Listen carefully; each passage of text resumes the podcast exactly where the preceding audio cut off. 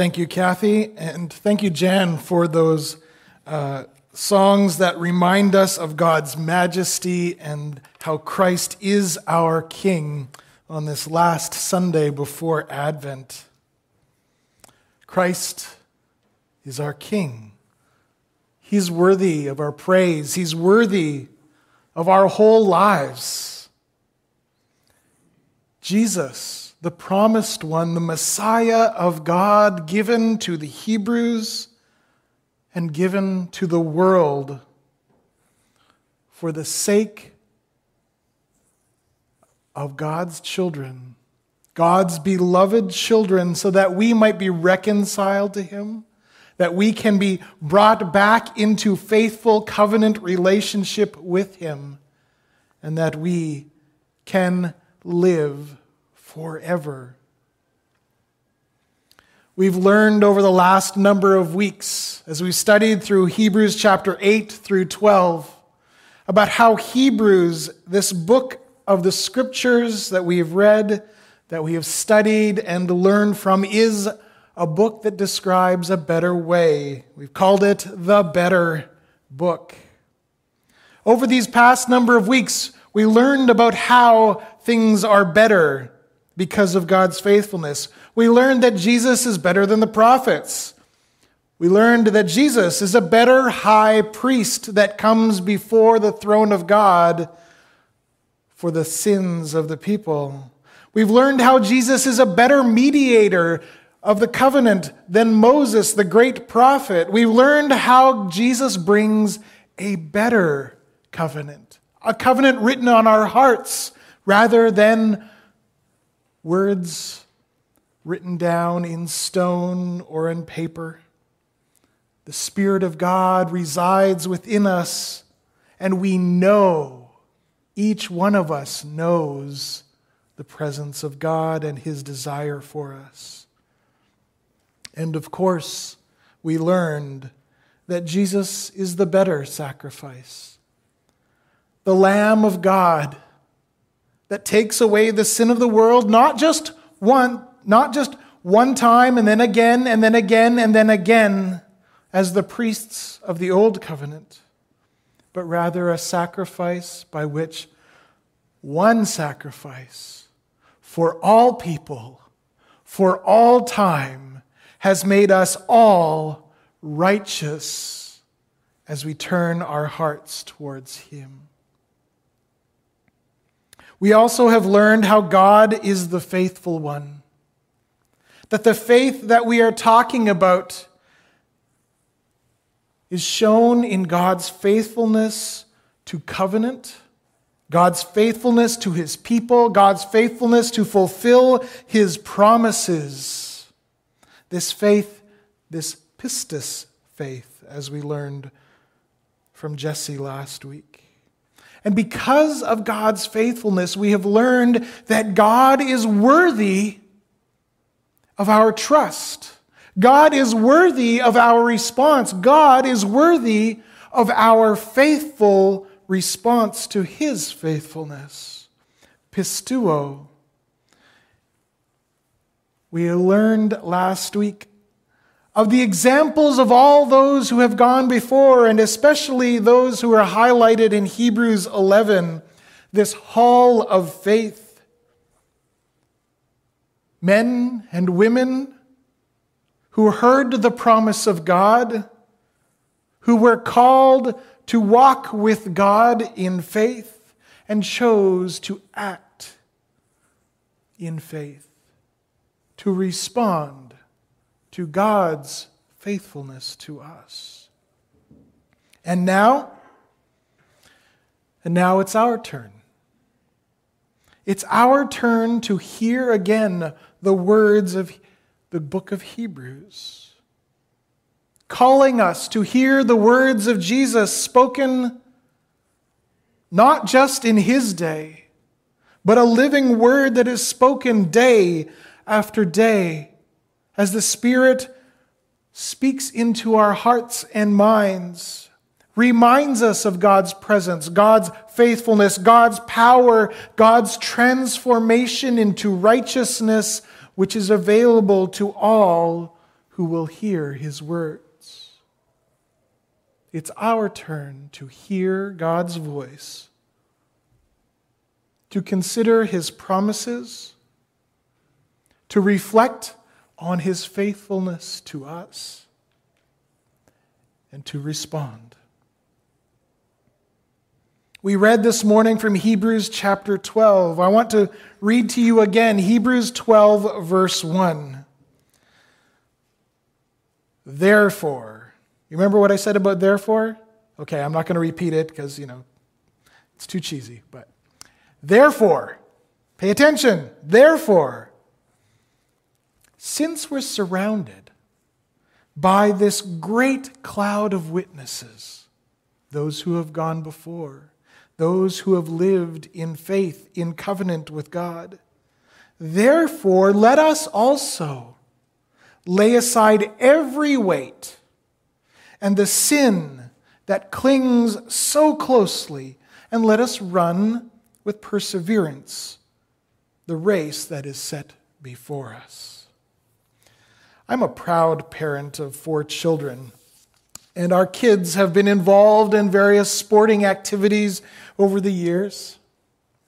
And if you want to see someone who gets excited by uh, life and the events of life, there's nothing like a parent cheering on their child at a school event or a, or a track club meet or a volleyball game. Parents can get kind of intense. And in fact, it can go a little too far sometimes. Now, certainly Kathy and I have never done that though we probably have embarrassed our children time and time again. When we're the voice in the crowd saying, You can do it, go for it. We are cheering on our children because we have such great hopes for them. We know how hard they have worked. We know how, how much they have invested, all the time, all the practices, all the early mornings all the anxieties and the butterflies. And now's the moment. And so we are cheering them on as parents. Oh boy, I can't believe that happened. Wow. Woo! We cheer because our hopes are with them. Our desire is for them to do well, to succeed at what they have been trying so long and so hard to do. We want them to succeed. You and I, brothers and sisters, do not walk through this life of faith on our own. And I'm not talking about the brothers and sisters that you see on the bench next to you, or that you encounter in your life groups or your discipleship groups, or that you gather for coffee with. Yes, we walk together in our faith in this way, but we are also part of something much bigger than that. When we gather here in the Spirit of Christ, we gather together with the communion of saints who are already in the presence of God. There is an earthly gathering here, but there is also a heavenly gathering going on at the same time. And those who have gone before us, those brothers and sisters of the faith, whether they are in the hall of faith that we talked about from Hebrews 11, or whether it's our parents and grandparents and those who have left a legacy of faith in our lives, they are cheering us on. They are cheering us on. They are this great cloud of witnesses that desire for us to succeed, for us to live faithfully, for us to receive that which has been promised to all of God's children. Since we have this communion of saints that is with us, cheering us on. Now let us do what we have been called to do in Christ. This text in Hebrews 12, verses 1 and 2, has been taught on many times. It's one of those cheerleading texts for our faith. And you've probably heard it a million times about, you know, here's this race, and this is what you do for a race, and this is how you're going to do it, and this is, we have to train, and we ha- you know these metaphors. You've heard these things before.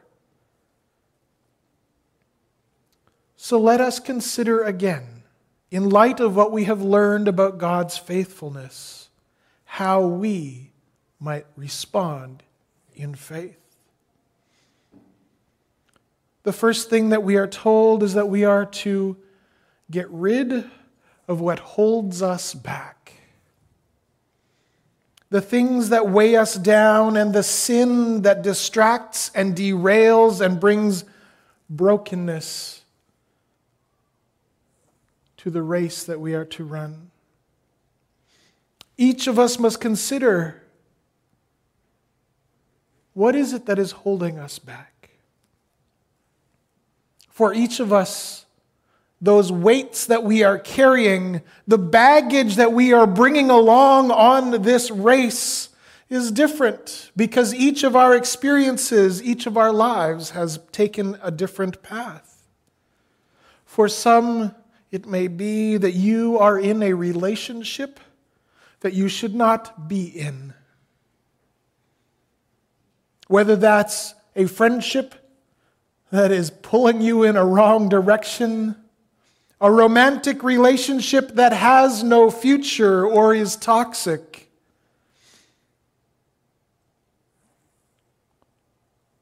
Or a relationship in which there is constant belittlement, abuse, someone who does not want the best for you, but only what they can get from you for themselves. For some of us here today, what is holding us back is the way that we have been giving in again and again to our human desires rather than living by spiritual gifts that we have been called to. Our desires to be recognized. Look at me.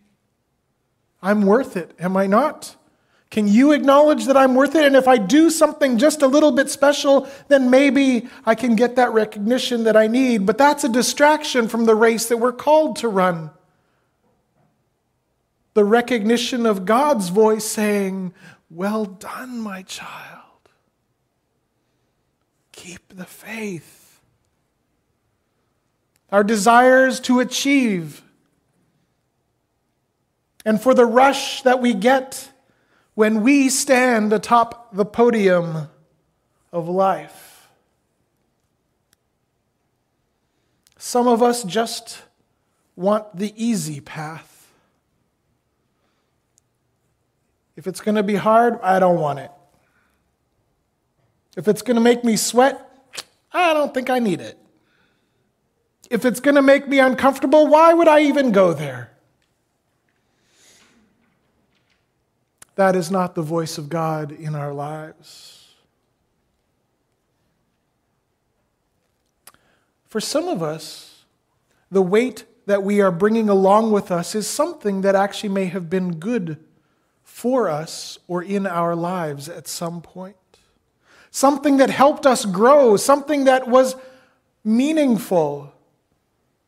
Perhaps an identity that you have carried with you as to how you describe yourself and see yourself and think about yourself.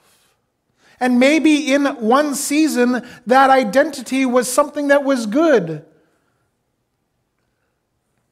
something that reminded you of where you were headed or what God wanted from you in that season and how you were to grow, to learn, to become more faithful to God in that season. But sometimes when we cling on to something that was meaningful in the past, we get stuck there. Something that we say about the life of discipleship is that Jesus is a living Savior. He is the living Word. Jesus is on the move. The Spirit of God is always moving, and if you are stuck in a moment of the past, then you are moving further and further away from the presence and the voice of God in your life. It's holding you back. Some of us are held back by our poor choices, or let's call it what it is sin choices. Not giving God what is due in our lives, whether that's praise and thanksgiving whether that's sacrifice and offering and generosity, whether that is service, or whatever kind of faithfulness that we have been called to, we are being held back in this journey, this race that we are running because we haven't been giving of ourselves in the way that God calls us to. Hear the words of Hebrews today Cast it aside. Throw it down. It's holding you back. You've got a race to run. And to do this, we look to Jesus, who is our example. Jesus faced opposition. Jesus faced trials and temptations. And Jesus knew very well the struggle to be faithful. And in the midst of all of those things, he persevered. And we who are the children of Christ receive the Spirit of Christ. So we too can do what Jesus has done because his power will accomplish it. His hands, his feet have become infleshed in our own. He is here with us. He is in us. And by the power of Christ and His Spirit, we too can persevere. What are the mountains that you are trying to climb right now? What is in your way? Is it a broken heart and deep woundedness that just seems impossible to get past? Is it the daily grind of running and running and getting nowhere, that hamster wheel of life? When you run, you're supposed to be able to move without running. You're supposed to get from the starting point to a finish point. But if you're on a wheel that is meaningless, you go nowhere.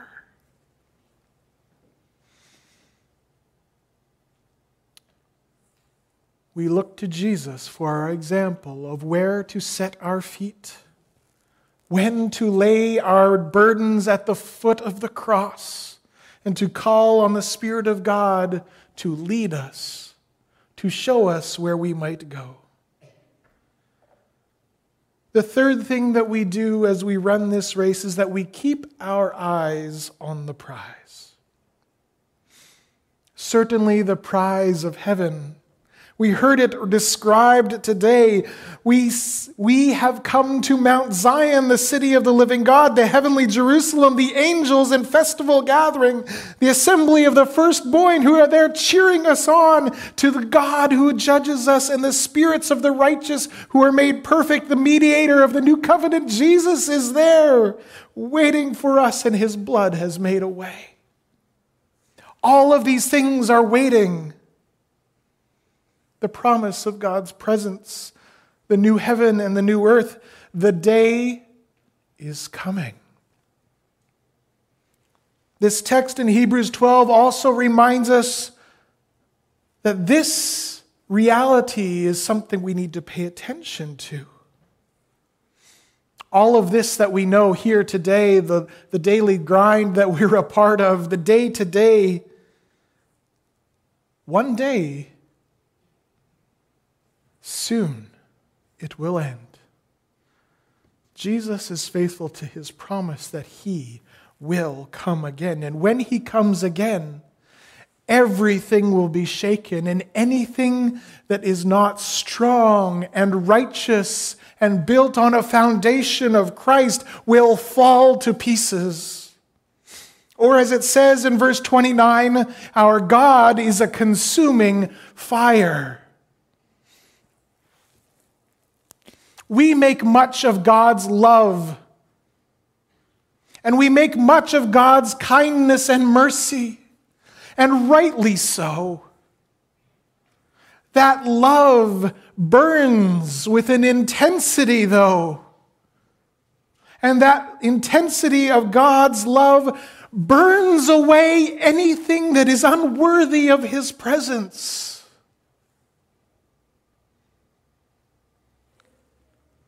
So, what have you built that will stand that test?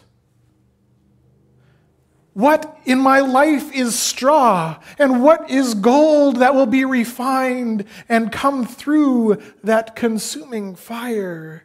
Where are you investing your life, your time, your energy, your focus, your joy, your love? Let us keep our eyes on the prize and know who it is that has called us and wants to walk with us in eternity. This is the message of Hebrews. Our God is faithful. He never fails. His love never fails. His mercy never fails. His forgiveness never fails. His presence never fails. His power never fails. And the righteousness that he has given to us in Jesus Christ never fails. Because of all of these things, brothers and sisters, let us run. Let us run with faith. Let us run with perseverance and reach that prize. Would you bow your heads with me in prayer? Heavenly Father, we are so thankful that we have come to know you through the living Word, Jesus Christ, and that by his sacrifice he has made a way for us to be in eternal relationship with you, called your beloved and righteous children. May we respond in faith as we run this race with perseverance and Lord, we are so thankful for this cloud of witnesses that cheers us on. May their voices before your throne be heard even by us today as we listen for your voice in our lives. We pray this in Jesus' precious name. Amen.